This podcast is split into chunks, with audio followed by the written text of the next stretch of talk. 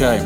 Uh, without, uh, without continuing any further, I'm going to start by talking today about your gifts, your spiritual gifts. Last week, we began to fill up our toolbox. And if you remember, I passed out index cards. And I asked everybody to write on it your passions, your talents, and your gifts. And we're filling up our toolbox with items that are useful to us for discovering our destiny, for discovering where God has pointed us in life. These are three tools that, that we need in order to hear the voice of God behind us saying, This is the way, walk in it. But if our toolbox isn't full, how are we going to hear that voice? So we're going to fill up our toolbox. And last week I ended fairly quickly, and I didn't really touch on our gifts. Well, that's what I'm here to do today. And just so you know, in the, uh, in the remainder of this time, uh, the Lord's going to have to do a work because this is a 16 week curriculum. okay, so, so I'm going to I'm gonna have to, I'm gonna have to uh, rely on the Lord to compress this and to pack it in. All right. Uh, actually, I'm going to relate to something that Jade said this morning. You, uh, Pastor Jade, actually uh, went the direction that I intended to go, and that was that uh, we need direction for decisions that are being made in our lives. And this applies to all of us. Well, where does that direction come from? Well, let's talk about it as it relates to our gifts. Our gifts are one of those items in our toolbox that provide direction. All right, when we can hear from the Lord, when we can operate in the gifts, well, then those gifts will provide us with the direction. Hearing the voice of God uh, is actually prophecy, words of knowledge, and hearing the voice of God to find that direction. And if we're operating in those gifts, uh, then we will be spot on target. That's the point, and that's what we're going to talk about. If you could join me first, Romans chapter 12, verses 6 through 8. And we're going to start here today. This is a fairly common verse when we talk about uh, the gifts. And today I would like to talk about the motivational gifts. And the motivational gifts would be the ones that are listed here in Romans 12, 6 through 8. Uh, these are the ones that are typically used for supporting. Uh, being there to support others in their ministry, to lift up and to carry those where they need to go in their lives. All right, but this is this is a serving gifts. All right, it says we have different gifts according to the grace given to each of us. If your gift is prophesying, then prophesy. If it is serving, then serve. If it is teaching, teach. If it is to encourage, then give encouragement. If it is giving, then give generously. If it is to lead, do it diligently. And if it is to show mercy, do it cheerfully. These are, the, these are considered by the, the church community as the motivational gifts. And I'm going to spend some time this afternoon talking about that, uh, given the time that we have left. But I'd like to take us uh, next to Romans 12, verse 11. And it says, All of these gifts are the work of one and the same Spirit as He distributes to each one just as He determines. All right? Now, now, I'd like to talk about our gift mixes. Each one of us is a unique being with a unique identity, with a, a unique mix of giftings deposited into each of us. So, if we were to take from last week and look at the index card that we filled out, nobody's index card in this room is going to look the same okay? That's because the plan and purpose that God has for you is something that only you can accomplish. Nobody else can accomplish what you have in your toolbox, all right? Keep that on your mind real quick as we continue through here. And so, 1 Corinthians chapter 12, verse 31, and I'll continue on here. So, uh, so the Spirit gives us those gifts just as he determines. Okay? Now, also, Paul says in 1 Corinthians chapter 12, verse 31, eagerly desire the best gifts, and yet I will show you a more excellent way. I want to spend some time on this just for a moment because I think we need some clarification. In fact, uh, I've done some research recently, and, and this isn't uh, this not, not necessarily the foundation of my teaching, but there are some circles who believe that that is an admonition um, not an admonition, excuse me, a, um, uh, Paul is actually coming down on, on the church for being too interested in those special gifts. But he's saying, and listen to this, it says, earnestly desire the best gifts, but wait, I will show you a more excellent way. Well, why would he have to say that if he said eagerly desire the gifts? He says, hold on to that. That's good. Those gifts are good. But give me a moment while I talk to you about something even better. Now, if we keep reading, it's good that we desire those gifts. All right, if we keep reading and we look at 1 Corinthians 13 and we begin in verse 1, he says, If I speak in the tongues of men or of angels, but do not have love, I am a resounding gong or a clanging cymbal. So, what's the message here? Desire the gifts, but that's not all. In fact, that's secondary. Okay? Those gifts are great. We've talked a lot in this church about the, the fivefold the apostolic, the prophetic, the teaching, the pastoral, the evangelical. Uh, these are good gifts to aspire to and to want. Uh, we even talk about the teaching gift uh, being something that, that we want to impart people. Uh, we talk about the, uh, the gift of exhortation, building people up. These are excellent and these are great, but what's the foundation to those? And that is love. Our motivation must be out of a place of love. If I'm using my gift simply to use my gift, you're not actually depositing anything of value into somebody. Okay? We've got to come from a place of love. All right, uh, chapters one, uh, 13, uh, excuse me, 1 Corinthians 13, 1 through 8 continues. Verse 2 If I have the gift of prophecy and can fathom all mysteries, and if I have a faith that can move mountains but do not have love, I am nothing. If I give all I possess to the poor and give over my body to hardship, that I may boast, but do not have love, I gain nothing. So, as I talk about gifts today, all right, let's talk about how we can use them to benefit others. Okay, they're not for our own benefit, although we benefit by the blessings that return to us by the use of our gifts. 1 Corinthians chapter 14 verse 1 continues, follow the way of love and eagerly desire the gifts of the spirit, especially prophecy. The point is, God uses us in whatever capacity that He needs us in. So, have you ever been in a situation where uh, you were maybe called upon to use a gift that you didn't directly feel you had? Absolutely. All right, we should have hands all over the place. Now, here's the thing we might not have the gift of healing, we might not think we have the gift of healing. But if you're the only other person in the room and somebody needs healing, uh, God's going to tap you. Say, You're on deck buddy. All right? And we can't, we're not going to sit back and do one of these numbers and say, I, I don't have the gift of healing. God, you're going to have to bring somebody else. That's not going to happen. God's tapped you for the purpose of operating in the role of healing for the moment that it's needed. So, so I want us to put away the thought that we only have one gift, that we only get one as the Spirit desires. And that's not the case.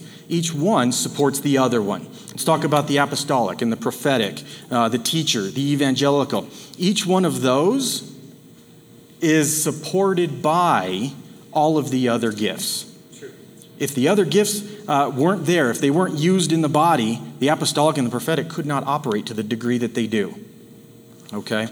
So, as I say this, I want to talk then briefly now about uh, really some of the uh, some of the spiritual gifts and what they are, how they operate, and then I'm going to talk briefly again about some of the lesser lesser known gifts, some of the ones that we don't give a whole lot of credit to. Things like mercy, things like encouragement and exhortation. We talk a lot about prophecy, we talk a lot about knowledge. But let's talk now about some of the smaller gifts because without these ones, the other ones can't exist. They're supporting gifts. Okay. So, what is a spiritual gift? And then I'll move on uh, to what I just mentioned. Spiritual gifts are given to us, they're supernatural abilities given to us at the moment of salvation for the benefit of others and as a tool in your toolbox. That's a foundation. All right. What spiritual gifts are not? Spiritual gifts are not party favors. The Holy Spirit doesn't give them out, all right, so we can blow whistles and have a whole lot of fun with them. Although they are fun they are immensely fun. If you have an opportunity to uh, use the gift of healing, use the gift of prophecy, use the gift of teaching, use the gift of mercy and exhortation, I'll tell you something. The gift of exhortation is quite possibly one of the most amazing gifts uh, that I have ever used. Uh, it's used by God to change lives simply by a word. Saying the right word in the right spirit will change lives. I want to talk to you about that in just a moment. They're not conveniences. They're not reserved for important people. Okay? So, so the apostles, the prophets, the teachers, those are often mislabeled as the most important Christians. All right? They are important, but we are all most important. Every gift is the most important. All right? We cannot devalue the gift of mercy or the gift of uh, exhortation. They are absolutely the most important. All right? Uh, they're not natural talents. Our spiritual gifts are accompanied by our natural talents. Okay? Uh, for example, an atheist has many talents, and we might call them gifted. but there are no spiritual giftings. Imagine uh, an atheist who gets up on an American Idol stage, gives an amazing performance, what that person would look like with a bucket of spiritual gifts behind them. All right, think about that for just a moment. Uh, it's not a fruit. Your spiritual gifts aren't fruits, although, if you look at the gift of faith, is also a fruit of faith. That's because it's a result of how we live in our relationship with Christ. So it's an expectation as well as a gift. All right. Our spiritual gifts are not always a Christian role. Although they are a responsibility, we are often called upon to use gifts that we don't know that we have. I, mentioned that a moment ago. So, what are spiritual gifts? They are abilities. They are possible only through God. I love the way that Andrew Wommack says this. He says that your spiritual gifts are number one, they're impossible through natural means. But if they're super, if they're not supernatural, they're superficial. I love that. I love that. They are functional with a purpose, and they are necessary for us to accomplish our purpose. The power of Jesus within us. They are for the benefit of others, and they are tools of your trade. I mentioned last week if you saw somebody walking down the street and you didn't recognize him, you didn't know who he was, could you tell what he did for a living? Probably not. But if you looked inside of his toolbox, the things that he uses to conduct his trade, you could probably get really close. Well, that's what our job is. Look inside of our toolbox, identify our spiritual gifts mix, identify our passions in life and our natural talents, and that will point you to your purpose. Okay. I'm going to briefly run over a few of the motivational gifts. And I believe these are gifts that we all are called upon to operate in on a regular basis. All right, they're not the, the most flashy gifts, but they are the ones that bring the most reward if we use them properly.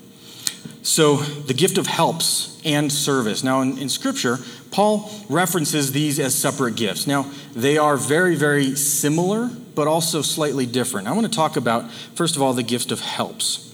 I like the way that Peter Wagner defines this. He says those operating in the gift of helps have a divinely given ability to use their own talents and abilities and resources to help others. They're oriented at seeing giving or at giving assistance as a way that they can show God's love to others, often committed to helping a specific individual or ministry. This is a person who thrives on being in the background, helping other people accomplish their purpose in their ministry. In 1 Corinthians chapter 12, it says, And God placed first, excuse me, 12 verse 28. And God has placed first in the church all apostles, second prophets, third teachers, then miracles, and then the gift of healing and helping. All right, so this is, this is a gift that's absolutely necessary. Now, those of you who, who volunteer uh, at Antioch, and those of you who have volunteered for Impact Training Institute in the past, uh, thank you for that. You're utilizing the gift of helps okay? We could not do the things that we do and run this organization in this church successfully and to the degree that we do without your help and without your assistance. Thank you so much for that. And as I continue, how do we recognize the gift of helps? Well, this person plays a supporting role in the lives of others. They help by providing uh, an opportunity to lift the weight off of other people. So those who, who, have, who have a destination, who have a goal, or, or actually accomplishing something out in front of other people, you're talking about the person who has the gift of helps is the person in, behind them cleaning up. okay? Uh, because, because often those of us focused on a big goal miss the little details. Those with, those with the gift of helps uh, actually help accomplish those bigger tasks. Okay, absolutely. All right. The gift of service, although similar, is slightly different. Let's talk about that. Peter Wagner also says that this one is uh, divinely given to use their talents and abilities to complete the tasks that further God's purposes. They are task oriented, and when they see projects that are qualified to help with, or that they're qualified to help with, they are eager to get involved. This is a great, this is a great person. This person is always focused on picking up all the loose ends everywhere. David Galvan is a perfect example of this particular gift. He is, he is constantly running all over the place, picking up all the loose ends and making sure everything fits and everything ties together. Is an amazing example of the gift of service. Scripturally, Romans 12, verses 6 through 7. If your gift is to serve, then serve. Very clearly. Ephesians chapter 4 to equip his people for works of service so that the body of Christ may be built up. That's Ephesians 4, verse 12. Okay, how to recognize the gift of service. The gift of service isn't one of those gifts that, well, excuse me, the gift of service is one on one. Let me put it that way. It's one that really is, uh, it, it, it's one on one, meaning I support a person or I support a ministry. Okay, I come underneath a ministry, I see their vision, I accept their vision, I carry their vision, and I help accomplish their vision. That's the gift of service. All right, I'm going to skip forward now and I'm going to talk to you quickly now about the gift of mercy. I mentioned this a couple of times, and as I begin to wrap up, I'm going to talk about two more. I'm going to talk about the gift of mercy, and then I'm going to tell you about the gift of exhortation because I feel like these two are incredible. I, I believe that the gift of mercy is not something that is, is typically in my own toolbox. However, when God calls me to use mercy, uh, it's powerful. And because it's not part of my toolbox, when He calls me to use that, it is absolutely powerful. Now, the gift of mercy. Uh, those operating this gift have a divine ability to feel empathy for those in distress or to show love and kindness to those who are undeserving. Uh, for me, someone who doesn't typically operate in the gift of mercy, if you got yourself into trouble, figure out how to get out. okay? Now, now I say that's funny. However, however, the gift of mercy comes at that from a different perspective. It doesn't matter how you got into trouble. God says you matter. God said, You are a daughter. God said, You are a son. And where you are in life doesn't matter. I can pull you out of the, out of the trenches. And the person who operates in the gift of mercy sees that and sees through the reasons, the responsibility, and looks at the heart the way Jesus sees the heart and is able to touch the heart and pull people out. That's the gift of mercy at, at work. Okay, I'm going to skip forward real quick and we're going to then talk about the gift of exhortation and encouragement. I have a quick story for you. The gift of exhortation and encouragement, again, is not something that's in my toolbox uh, by default. But, but when the Lord called, actually, maybe it is now because it's growing on me. Okay, because I, I keep getting new stories for this one, so I'm thinking maybe it is now. So, uh, exhortation, I have a quick story about this, and, uh, and this comes from my workplace. I teach for a living. And, and in this example, uh, I had an individual in one of, my, one of my classes. This was an eight week class, and I taught this class every single day, eight hours a day. And this individual was struggling. And this guy by the name of Tyler struggled every single day to do his work and to do his job. And I continued to point him back to the principles. All right, now in my job, it's a little bit of covert operation where I can't speak biblically, but I can, if you understand where I'm going with that. I have to change things just a little bit so that I get the message across. Well, I'm doing this at the class level and not necessarily at the individual level. Long story short, and very quickly, this person uh, ended up graduating from my class at, uh, at the valedictorian level. And, uh, and post class, he tracked me down, followed me, and just as I was exiting the building, this boy come up to me, well, as a man, he came up to me with tears in his eyes uh, in front of everybody in the office. This doesn't happen all the time, but when it does, it's powerful. This man's got tears in his eyes. And he says, Jared, he says, I love this job and I'm grateful to be working here. He says, but you need to know that you changed my life. He says, the words that you said, how you spoke them, and the, and the way that you deposited into us via your leadership, he says, you've changed my life. He says, and no matter where I go, no matter job I have, I will always remember that. Okay, that's a quick example of the gift of encouragement, the gift of exhortation simply coming out of me and being used when I didn't even know it. So, what I would say then to quickly wrap up is that, uh, that we will often be called upon by God to use our spiritual gifts when, when, when we don't even know it. When we're in a position to give a word, when, when there's somebody who needs a word, there's somebody who needs encouragement, there's somebody who needs mercy, allow God to tug to tug it right there, just real quick. All right, that's how I feel. I feel a little tug right there. All right, when you feel that, or when you feel how God communicates with you, follow it, because there is a blessing for that person and for you on, on the other side. So I would say, dig into your toolbox, dig into your gifts. Now, this is a 16 week uh, course, and I'm just going to tell you that that was just a small little taste. And, uh, and if you want the rest, I have a DVD that will be made available shortly uh, over the next coming weeks through the ITI uh, training database. So thank you so much. And uh, Pastor Jade.